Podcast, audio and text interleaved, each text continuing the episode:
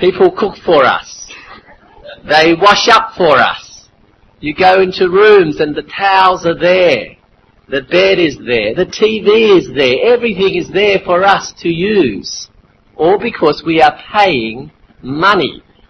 And in fact, if you got enough money, you can actually take some of the things away as a souvenir with you. the items listed below are for your convenience and comfort.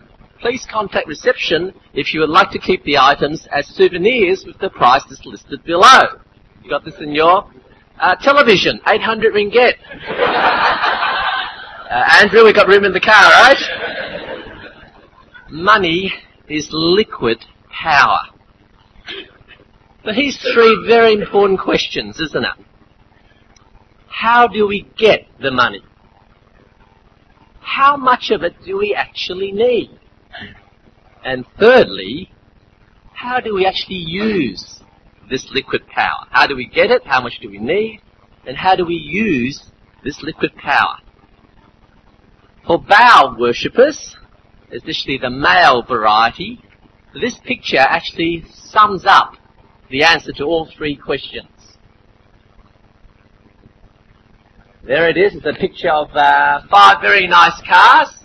I even worked out what they were. There's a Corvette, a Lamborghini. I don't know what the blue one in the middle is. There's the Porsche, and there's a Ferrari. And in the background is a great mansion with a Bell uh, Jet Ranger helicopter and a boat as well. And on the top it says, justification for higher education. That's the Asian dream, isn't it? At least for the men, isn't it? That's why people go to university. For Asian women, of course, is to marry someone who's going to give you all that, isn't it? Uh, research, researchers have shown that university graduates earn four times as much in their lifetime on average than non-university graduates.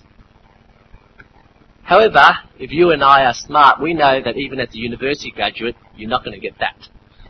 In fact, the only people who get that are those who are in business, isn't it? Who make it for themselves.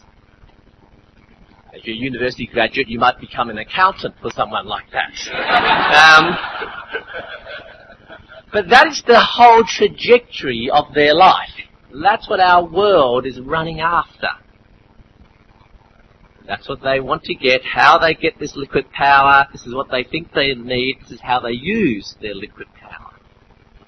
How do we as worshippers, not of Baal, but of Yahweh, of Jesus, how do we answer these three questions? How do we get the liquid power? How do we use it? How much of it do we need? We have a different trajectory in life, a different big picture of life, and not that one. Hebrews chapter 11 where I asked you to turn to. Here's a few scattering of verses. The whole book of Hebrews is about this big picture. And the big picture is you have left Egypt, you have left slavery, and God is taking you to the promised land, not of Canaan, but of heaven itself. And you're en route there. These are a few snippets of the, the heroes of faith from the Old Testament. Pick it up from chapter 11 and verse 9. By faith, he, that is Abraham, went to live in the land of promise, in a foreign land.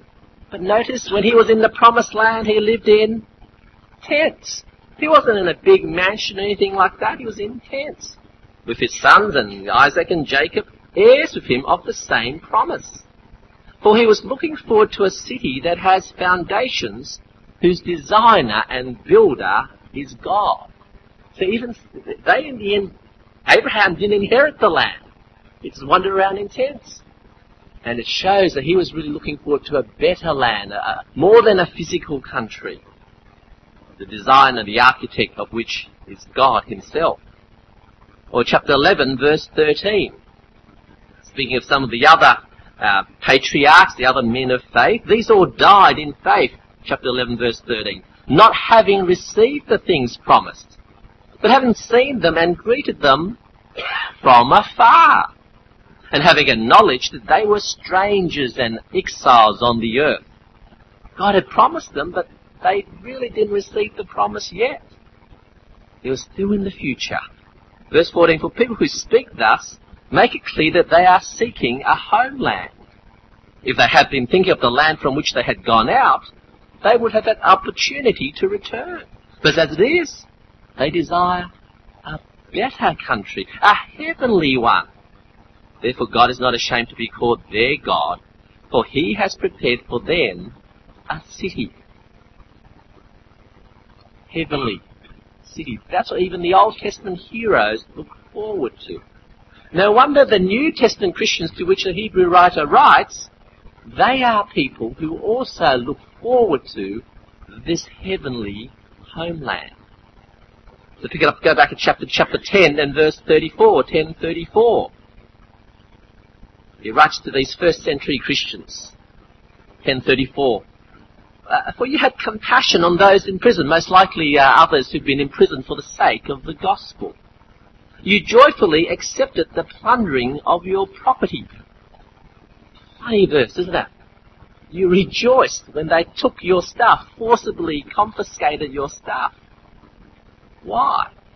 Since you knew that you yourselves had better possessions and an abiding one. They take your things. It's like uh, when you got insurance, you know. Uh, if people take your things, then you get uh, old, you get a new one for the old one, you know. And so they, you know, they take your TV and say, oh, well, I can get a new one.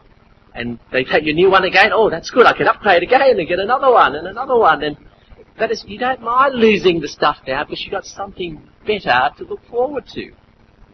Well, not a big TV, but heaven itself, something, well, this is the promise you have and you cannot lose. So you don't mind the confiscation of your stuff that you have here.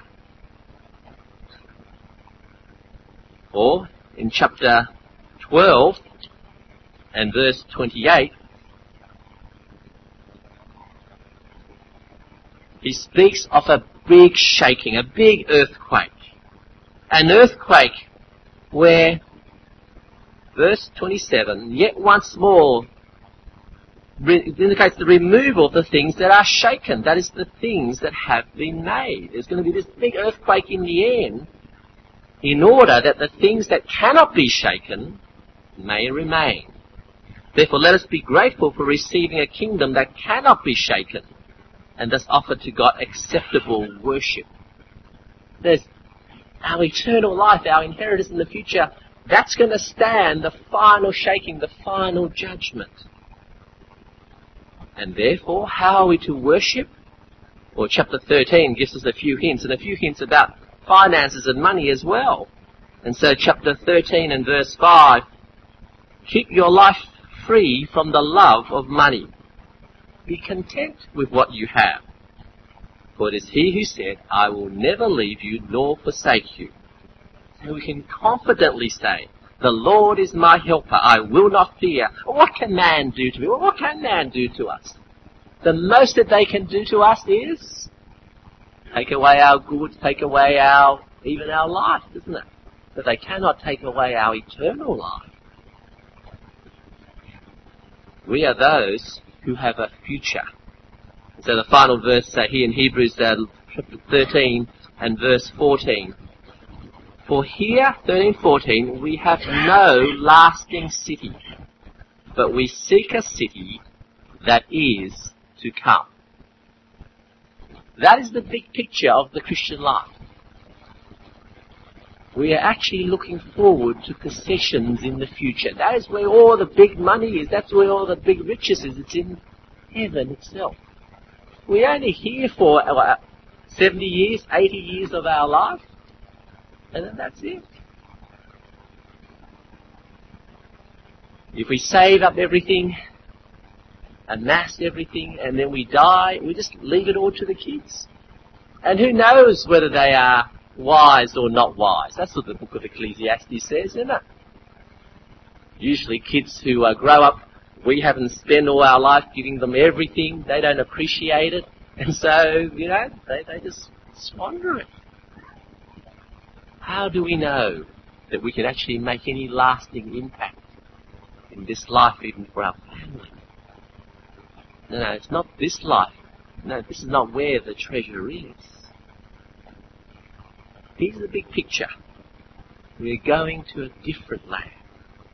But what do we do then with, with money now? Because you still need money to live on, isn't it? Someone's got to pay the bills and, you know, how do we look at this liquid power? How do we get it? How much of it do we need? How are we going to use it given that this is the big picture of life? Well, point two, three, and four, and two, three, four, five uh, is four S's, uh, a four money signs: stipend, spending, saving, and uh, sharing and saving. And then I'll draw some conclusions. First one, stipend. This is a strange uh, heading. I'll explain more to you what a stipend is in, in a few moments' time. It's all about money coming in. It's about income. Christians are those who are to earn an income. It's a good and right thing. Now, the rest of the uh, verses uh, for the rest of the talk is on this little sheet that has been kindly printed out for us, uh, two sides. And we'll start off with uh, that uh, first section on the left, which says stipend income.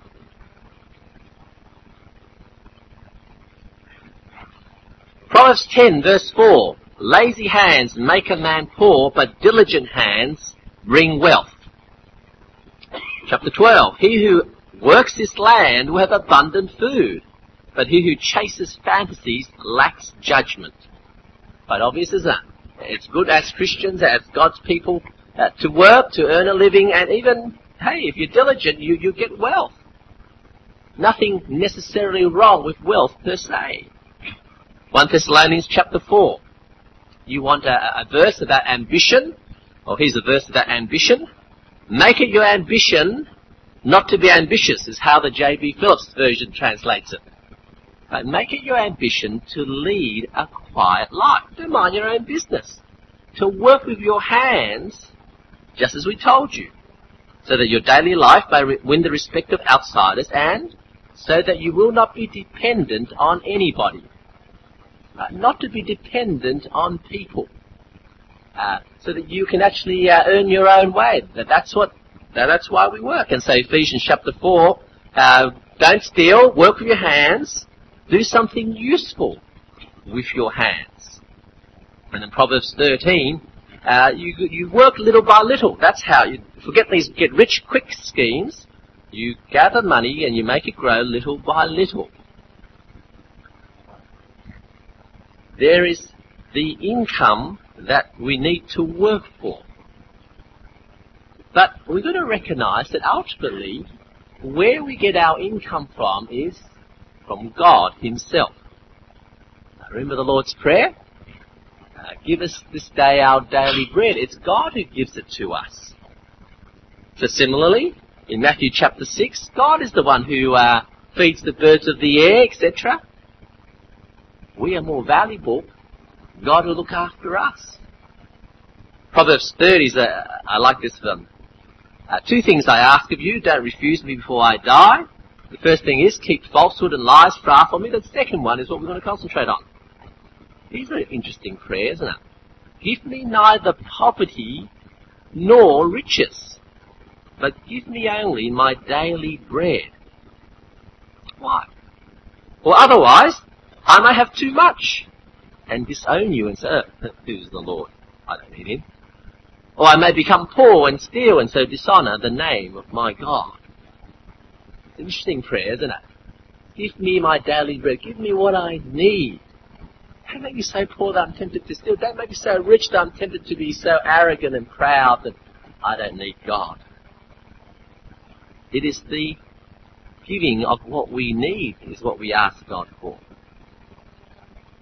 Well then, what is the stipend? What is the definition of a stipend? Anglican ministers get a stipend. It's not technically a wage. It's not technically even a um, a salary. We are not paid by the hour. If you paid Andrew by the hour, you couldn't afford him. How these works. Um, we're not paid by the hour. We're not even paid for projects completed. We are given a stipend. What is a stipend? A stipend is where we are paid so that we no longer need to be engaged in secular work, for want of a better word, secular work. We no longer need to be engaged in that. We are free from that so that we can actually devote our time, full time, into gospel ministry. Uh, we're given what we need to live on. That is a stipend.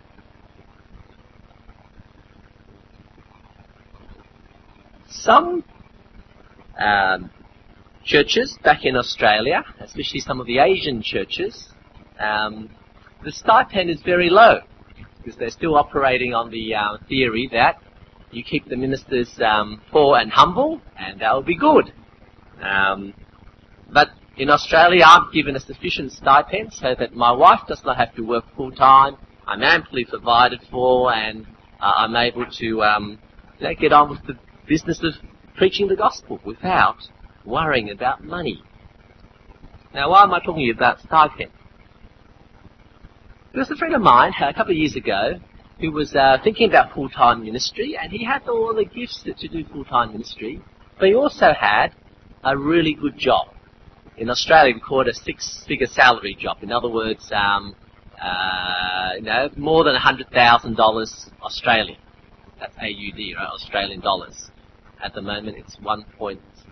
Anyway, it buys you uh, 108 cents US or something like that. The last time I heard, a lot, lot of money, right? He had good job.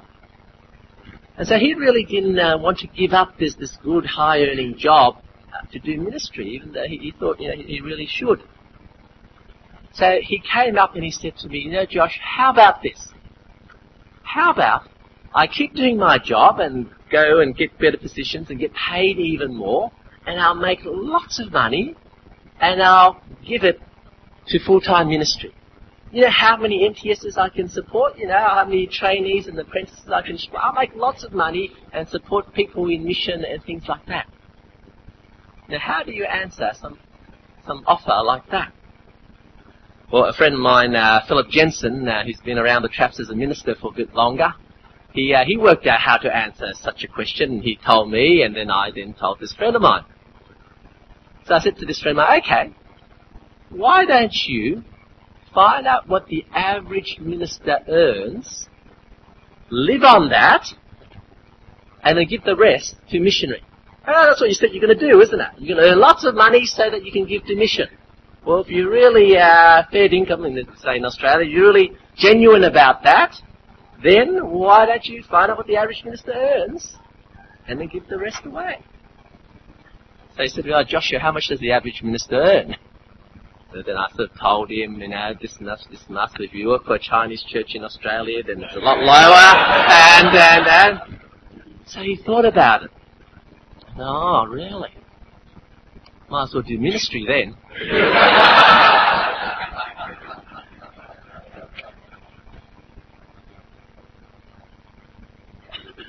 it sounds like a good reason, doesn't it?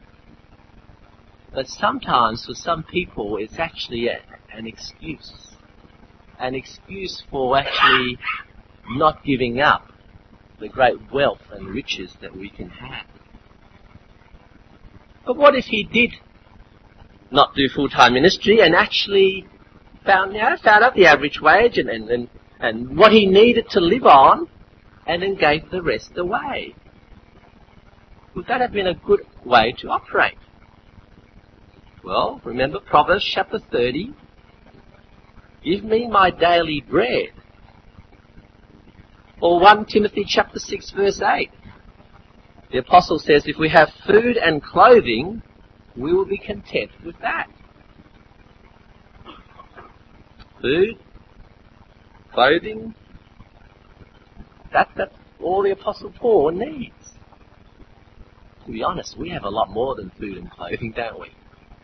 Actually, we've got pretty good food and pretty good clothing and lots of other stuff as well. But why not? Uh, if we, yeah, expect people who are ministers to do that, I was thinking, well, shouldn't all Christians do that? Uh, there's a thing uh, floating around uh, back in Australia where uh, people who are thinking about full-time ministry say, oh, well, maybe I won't do full-time ministry. Because after all, we're all full-time Christians, aren't we? We should all be full-time Christians, and therefore I don't have to do full-time ministry. I don't quite see the logic of that, but anyway, yeah, they're, they're full-time Christians. Well, if that's the case, then why not take on the salary or the, the stipend of a full-time ministry person and give the rest away? How much do you need? Uh, maybe we need more than what the average pastor gets. I'm told that uh, in Malaysia, um, even the average pastor cannot live on a stipend. Uh, sometimes it's true in Australia as well, amongst the Asian churches, that um, they're not really given enough and they really have to have family backing in order to do it. But be that as, it may, how much do you actually need? How much do you actually earn? Well, here's where we need to beware. The earner needs to beware. We need to beware of the fact that often our wants become our needs. Our necessities become our needs. It is very easy, isn't it? We get used to a certain standard of, of living. I'm a part of a, a school council back in Australia. And one of the things I have to do is that um, sometimes uh, the, the, the, people uh, cannot pay their, their school fees, sort of a medium kind of uh, private school. And, um, so this person came and said, oh, you know, I don't think I can pay this fees for my daughter uh, this year. Um, I think it's about ten, twenty thousand dollars Australian, which is you know, a lot by Malaysian terms, but in Australia, that, for him, he was a lot of money okay then, well, let's see if you really can't pay. So we got his uh, financial records and things like that. And he had as, as assets $3 million, including 170000 in his cars. But he said, I, I can't afford the fees of paying 20000 for his daughter. Now, true, you know, his business was not going well that year. But what he was really saying without saying it was, I actually can't drop my living standard. You know, and it, it's so easy, isn't it? We think we can't survive lower than what we have. In fact, it's interesting, uh, the more we earn, we still think we cannot survive. We still think that we need more and more. And so people work, uh, you know, hours that are, you know, nine to five, um, more than nine to five, nine to ten. Um, there were enormous hours just to keep up, just to survive. Not only the hours per day, but the uh, hours per week and the, the number of weeks away that they have to be in order to keep the job. And people say it's for the sake of, of the future. I've been reading this book called Affluenza it's written uh, for the Australian scene, this particular one. And it's interesting. Um, he has a situation uh, that he calls the deferred happiness syndrome. Deferred happiness syndrome. I'll just read a paragraph for you. Affluenza is a form of self-deception. It comes about as a result of the stories we tell ourselves. One of the stories Australians tell themselves could be called deferred happiness syndrome. A large number of people persist with life situations that are difficult, stressful, and exhausting in the belief that the sacrifice will pay off in the longer term. Various discussion groups reveal that the sacrifices many people identify are about relationships with family and friends. And they believe that they are foregoing activities that would make their lives fulfilling, things that they always wanted to do. So they're sacrificing family relationships, family time. They're sacrificing things now they would like to do, but uh, they won't do those things now because they want to work really hard now for the future ahead. Some endure many years of stress, sometimes resulting in ill health, in order to pursue the long-term dream of a happy retirement. I have a friend um, whose father died in his 50s of a heart attack. Worked very hard, this man. My friend uh, in the eulogy said one of the really sad things was he was cleaning up the stuff, you know, the home after his father had passed on, and he found a whole drawer of all these videotapes of all the good TV programs that his father wanted to watch but never had the opportunity to watch, but he'd take them all. Whole drawer of it so that when he retires he can watch them all. But he died too soon for that. People defer things for the future, but friends, sometimes the future is not going to come. Uh, I, as a father of teenagers, I know that when they become teenagers, they actually don't want to talk to you too much. Yeah, they don't want to see you. They want to hang out with their friends more, you know? It is easy at this stage of life when the children are young, that's when your career is up and going and it's easy to put lots of energy and time and, and you, you sort of try to convince yourself I'm, I'm building a future for the kids. But by then, the kids are gone. In Australia, a lot of the, um, the migrants, what they do is they, they build these great big mansions, you know, five, six bedrooms and things like that. But by the time they finish building that house, the kids have left home, they got married and they go. Now is the opportunity. You don't sacrifice relationship now for the sake of the future, which may never come. And in the end, what is actually the best for the children? What is the, I mean, we all want what is best uh, for our children, but what is it? I was in a conference like this in Hong Kong a couple of years ago, and uh, some of the graduates uh, were discussing, yeah, in Hong Kong, you know, it's high cost of living and, and you know, you got to get the kids uh, tuition and toys and this and that. And, and as they were discussing about all this, my kids were sort of down the back playing and sort of listening on. And uh, my girls were only about, I think, five or six at that stage. And they heard how, you know, these adults were saying, oh, you've got to get all this for our kids and the toys. And, and, and one of my daughter whispered to my, my wife, saying, toys. We want time. So true, is it? Children in the end do not want toys, they want our time. And no amount of toys is going to make up for the time we could have spent. Beware of how much we think we need to earn.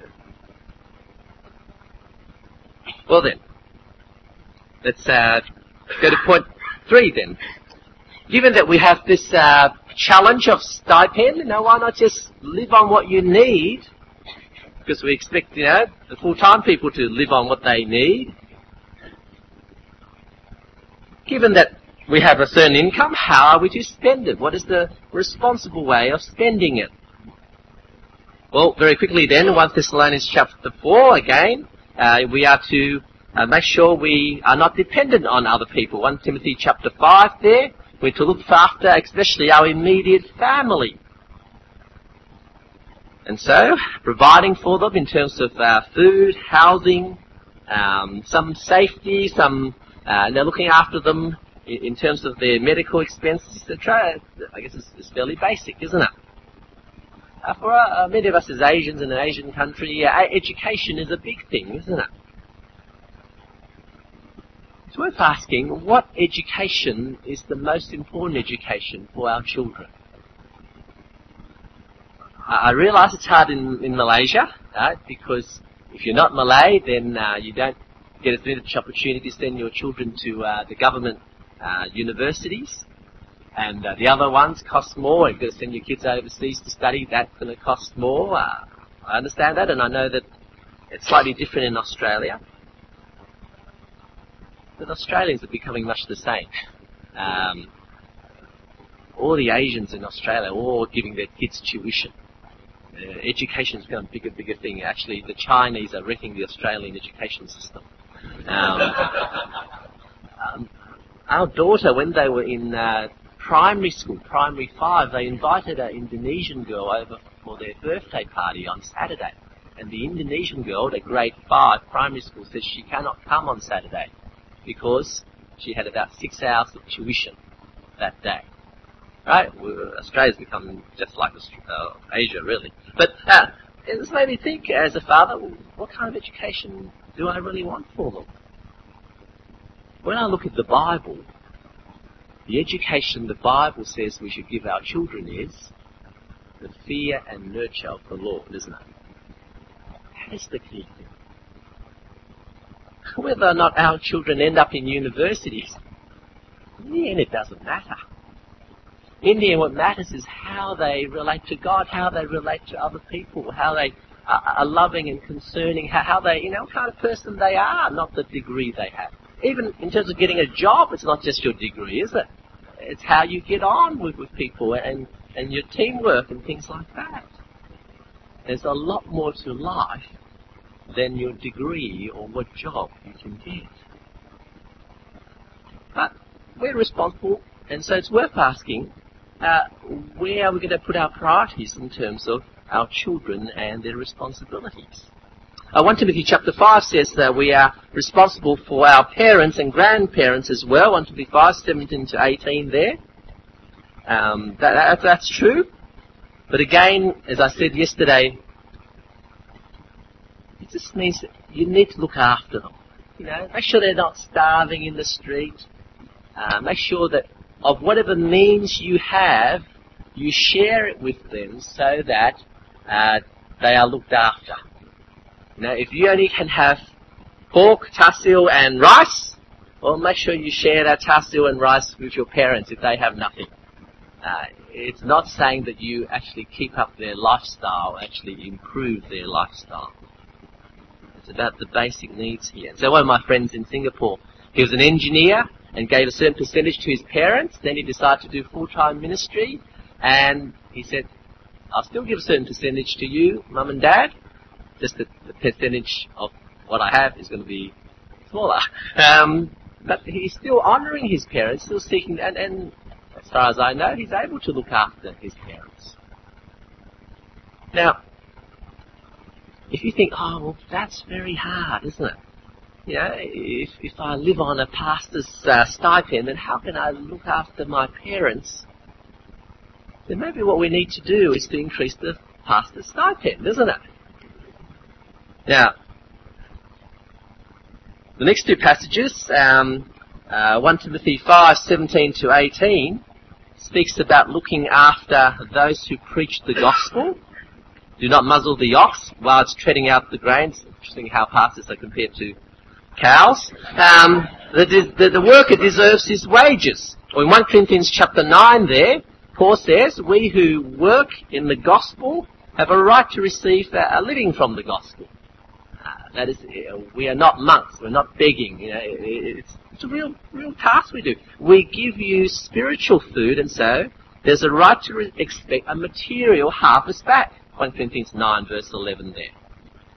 Now I'm giving this talk to you because it's easy for me to give this talk to you because you're not my congregation. Andrew cannot give this talk to you because he's your pastor.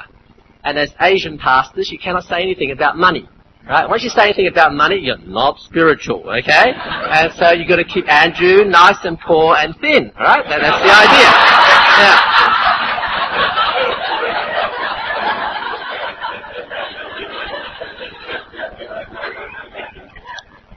Now, let me take you to uh, my, my, let me take you to my old church, my old church back in uh, Australia, uh, Chinese church. It was interesting even amongst the elders, uh, only two of the elders knew how much the pastor was getting paid. And then one of my friends uh, became a deacon, and so he sort of found out how much the, the pastor was being paid. Uh, not me, right? The, the other pastor. I was just a kid in that church. And, and then he, he, was surprised how much, you know, it was, I think it was something like $30,000 uh, uh, a year, right? And that's sort of including everything, you know, housing and everything. And this uh, pastor had you know, three kids and all that sort of stuff. So my friend uh, went around to all the other elders and said, did you know that we actually paying our pastor you know, this much? And all of them were horrified.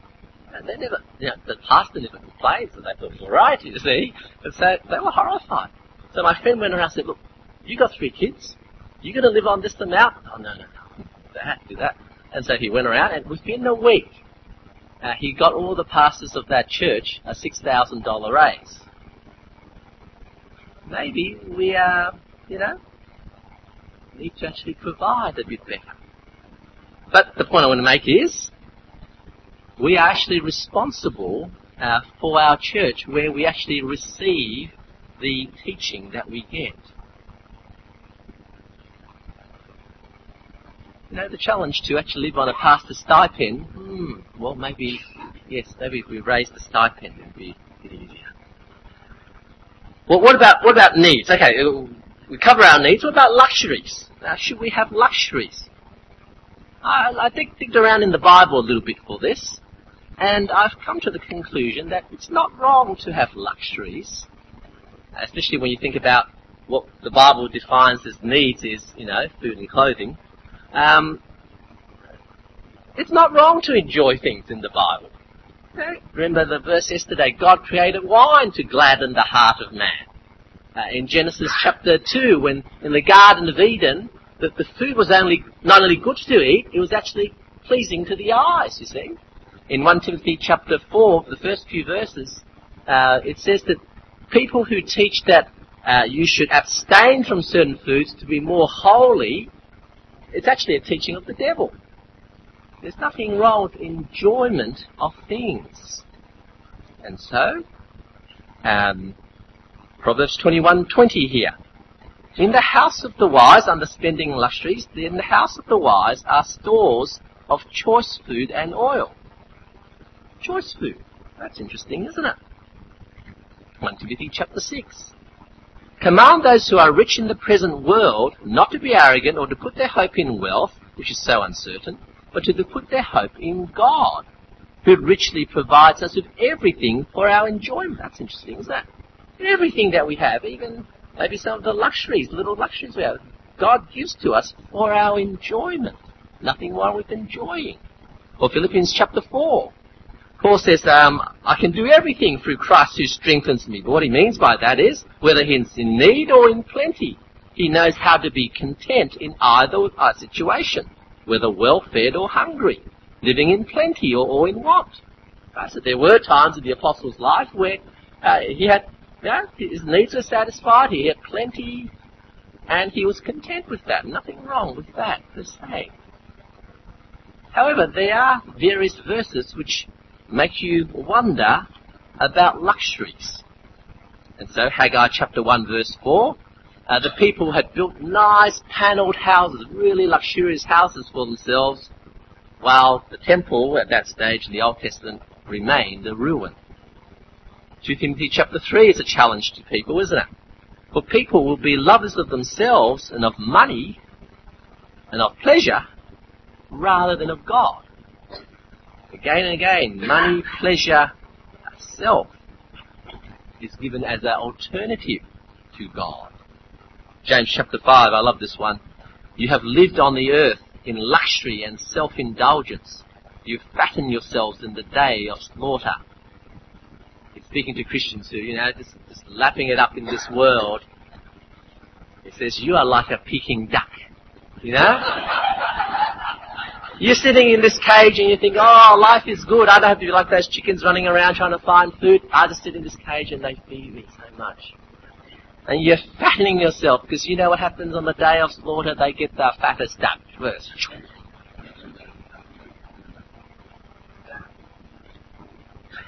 You've got to beware of luxury. The Apostle Paul, you know, live in plenty, yes, but when you think of what Paul actually thought about what is plenty, he thinks that having food and clothing is plenty. So we've got to be careful in terms of luxuries. And so as buyers, we've got to beware, don't we? Just one verse I want to draw your attention to on this point. Luke chapter 8 and verse 14. Again, it's the parable of the three soils, isn't it? Luke's one is slightly different from uh, Matthew and Mark in that you notice what is choked by the thorns is not so much the word of God, which is in the other versions, uh, Matthew and Mark, but in Luke, the people themselves are choked.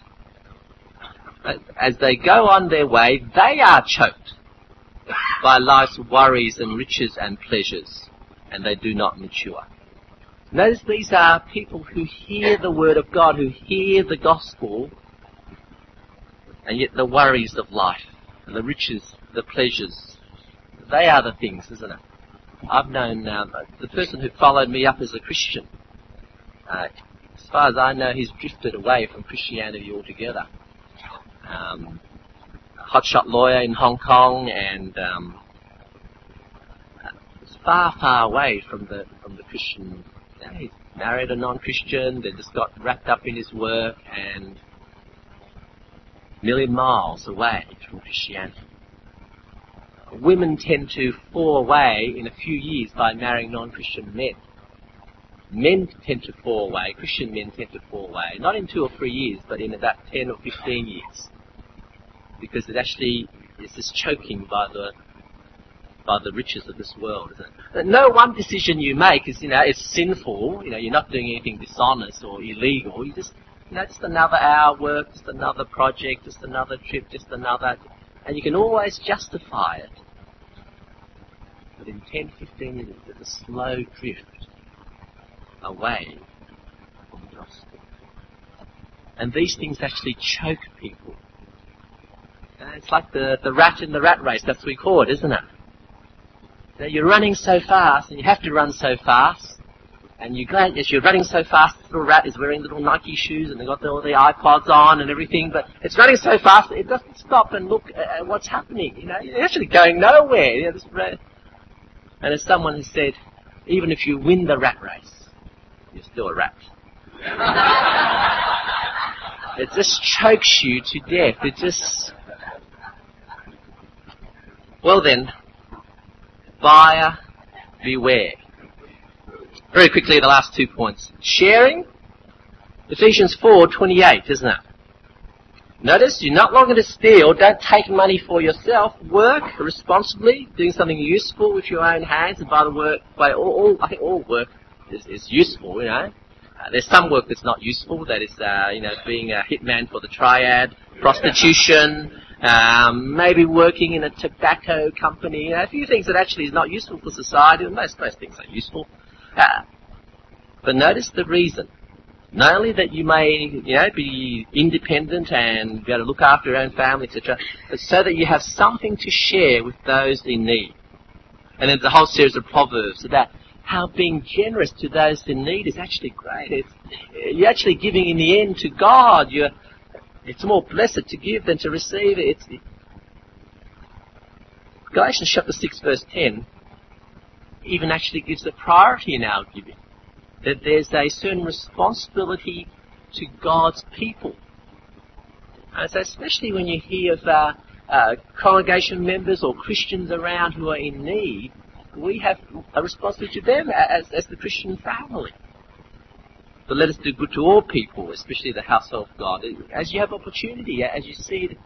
Now, you've got to be careful, isn't it? You don't, you know, drive along. Everyone who knocks on the window of your car, you know, you, you give them money. Uh, you're walking down the street, people ask for money. You know, you don't necessarily take out your wallet, and they snatch your whole wallet. And you know, you've got to be careful how you do it. It's actually maybe good to, to plan your giving, to actually work out where can I give, which organisation I can give it to, so they don't waste it all on administration, and the money I give actually goes to whoever is in need. But we are people who have, it's a great challenge to me, we're people who have so much we need to share with those in need. Saving. So you were going fast? Nothing wrong to save for a rainy day. So Proverbs 21:20, there are stores of choice food in the house of the wise. Versus the foolish who just eats all he has straight away. A certain wisdom in, in actually not going after instant gratification. To actually store for the future. Even for our children, Proverbs 14 there. The one who fears the Lord has a secure fortress, and for his children it will be a refuge. How are you going to balance against other verses in the Bible? So Matthew 6, Jesus says, don't worry about tomorrow. Don't worry about itself. Each day has enough worry, trouble of its own. There's, there's sometimes when we actually uh, worry about so many potential things that could happen, that can go wrong, isn't it? They may never eventuate. And sometimes people can get overly uh, worried about everything, you know, have so many back doors and so many, uh, and they hold on to things just in case, just in case. And there's no guarantee, Luke chapter 12 in Jesus' parable. I told you only half of it yesterday. Remember the, the person who says, oh, isn't it good? I build big barns, a good crop, I got everything stored up for the future, everything's cool. I can sit back, relax, take life easy, drink and be merry, but God says, verse 20, you fool. This very night, your life is demanded from you. This is how it will be for anyone who stores up for himself, but is not rich towards God. So, nothing wrong with uh, um, saving for a rainy day, uh, within reason. And nothing wrong with uh, insurance. I've got car insurance. I've got house insurance. Um, I got uh, life insurance, right? So that you know, if I die, then you know my wife doesn't have to go back to full-time work. Insurance, nothing wrong with insurance. In fact, if you're able to afford insurance, it's actually part of uh, not being too dependent on others, isn't it? Because if I don't have insurance and you know everything goes wrong, then it's my Christian friends, and you know, they'll have to somehow chip in, isn't it? So if I can't afford it, you know, insurance is good. But not everyone can afford insurance. And sometimes we are actually uh, too overprotected, isn't it? And if, if our insurance premiums are too high, uh, maybe we have too much content to insure.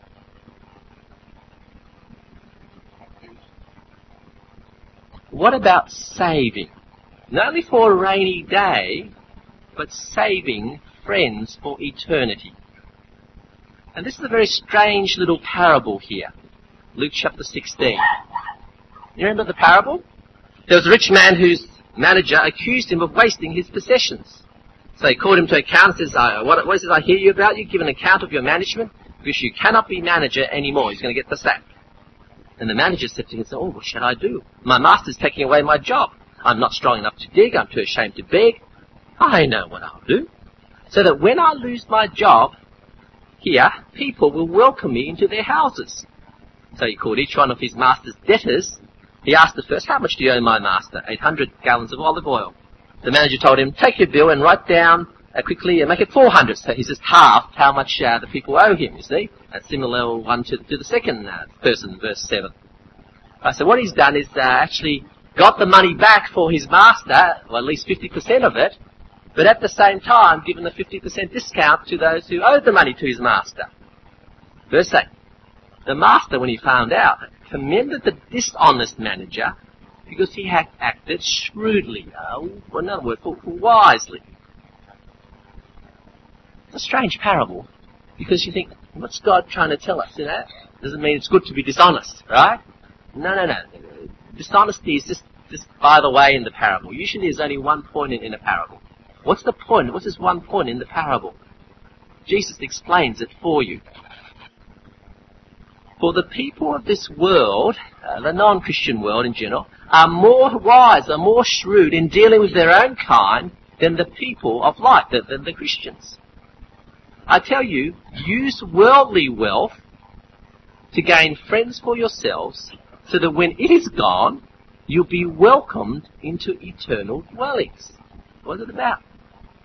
What he's saying is, look at how you know, the non-Christian community, how, how they spend their money, how they make wise decisions, a lot of them, in terms of this world, and uh, they do trade like this so that, you know, they prepare for the future. You, as God's people, make sure you use worldly wealth, that is money in this world, money that's going to be gone in the end, but use it now put investment in it now so that when heaven comes, people will welcome you into eternal dwellings. Not just God welcoming you, I don't think, because the parallel in verse 4 is that other people, the people that you had done this wise transaction with, will actually welcome you.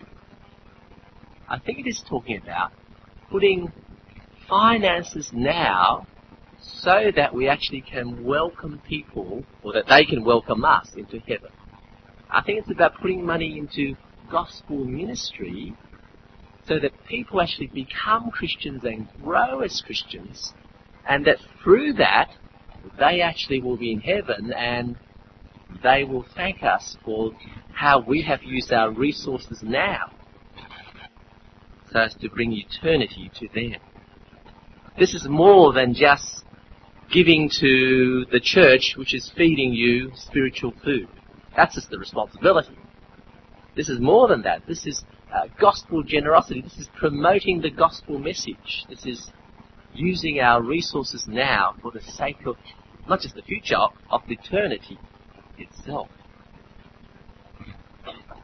So at our church, uh, we have uh, many of the graduates from Focus uh, who, in the end, uh, now when they're students, they can't give too much, but when they start being workers, they, they actually, many of them give back uh, to our ministry, it's the student church and things like that. As the graduates, they're the ones who keep on supporting the ministry. Right? And it's great because they can see that, hey, this actually, they've been helped along the way, and so they want to help the next generation of students. And it's got to do with giving to mission, isn't it? Uh, giving uh, to the work of the gospel beyond ourselves. Well then, let's draw things to a close. We looked at income, how we get this liquid power, our stipend. Looked at spending. We looked at how much we should uh, earn. Look luxuries, sharing, saving. Well, how are we to conclude? We need to be people who have an attitude in terms of riches.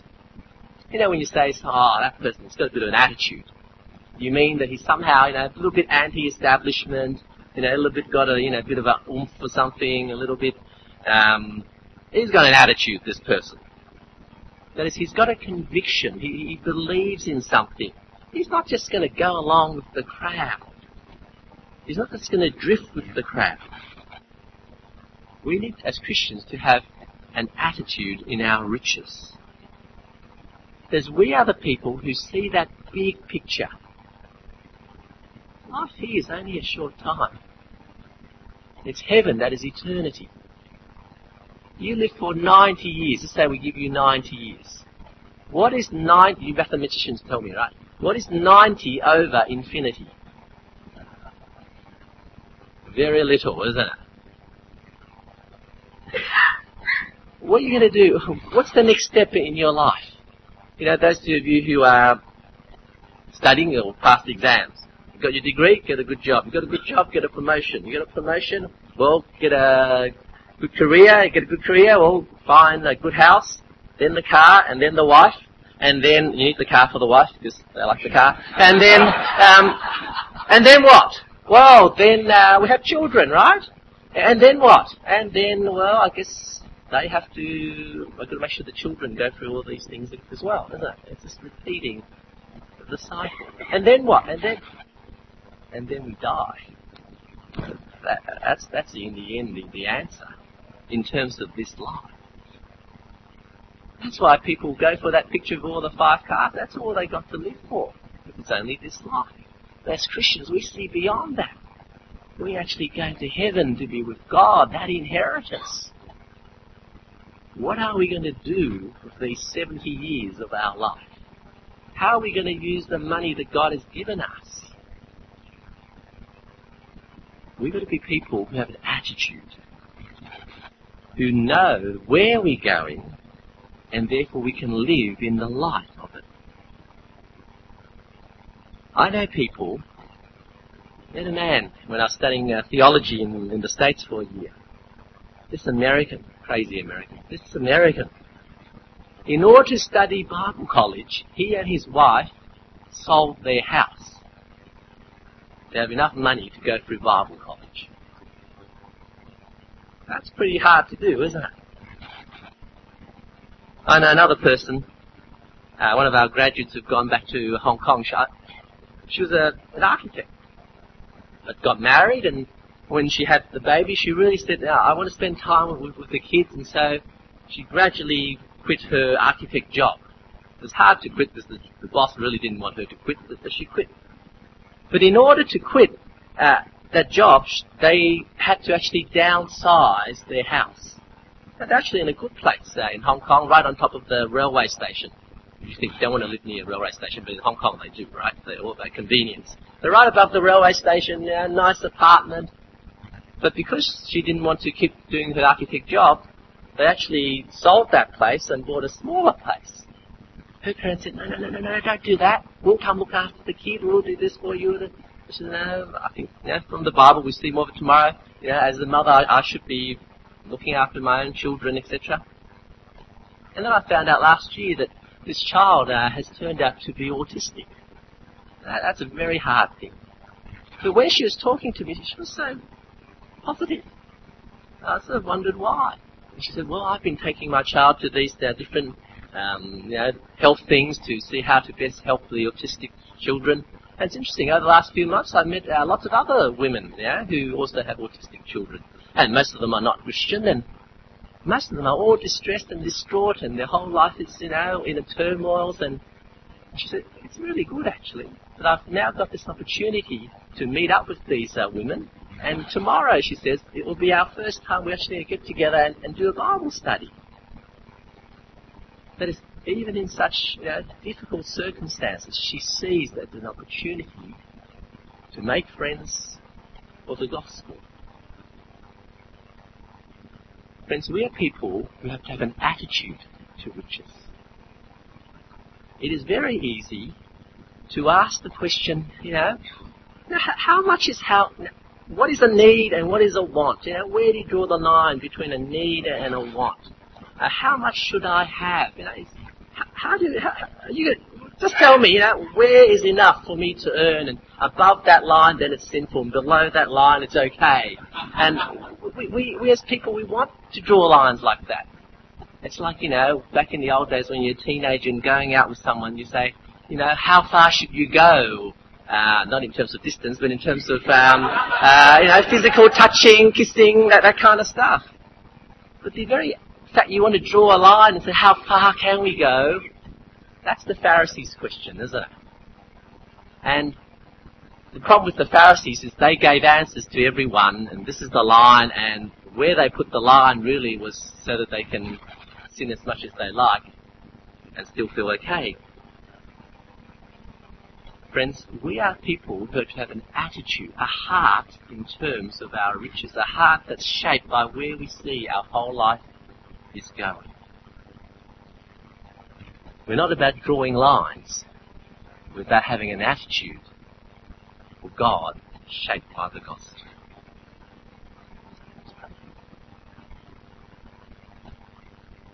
Our Heavenly Father, we do thank you that you bless us with so much, even in terms of uh, the stuff of this world. For so many people in our world, if they see us today, they would wish, oh, I wish I could be like that. Father, we are so blessed materially. We thank you for the opportunities you've given us, for the families you've given us, for the abilities you've given us, for the education you've given us, for the work, for the money that is in our disposal. Yet, Father, it is so easy for us who have so much to actually depend on that stuff rather than depend on you, the giver of all that riches. Father, for us it's not poverty that is our danger, but riches, that is our danger. So often if you did make us poor, we might actually depend on you more. But as we live in our riches, it is so easy to forget you. Father, remind us not just of the riches that we have in this life, but of the great riches of forgiveness, of being your children, of the inheritance we will inherit when Jesus returns. Please, Father, lift our eyes beyond this world, beyond having those five cars and the boat and the mansion, and help us to see where we go, the city that is to come, and help us to know how to use your riches in this life so that we can be responsible, so that we can share with others, so that we can give to the work of the gospel, so that we can actually make our life count in terms of the relationships we have and in terms of the relationships we can make for the sake of eternity.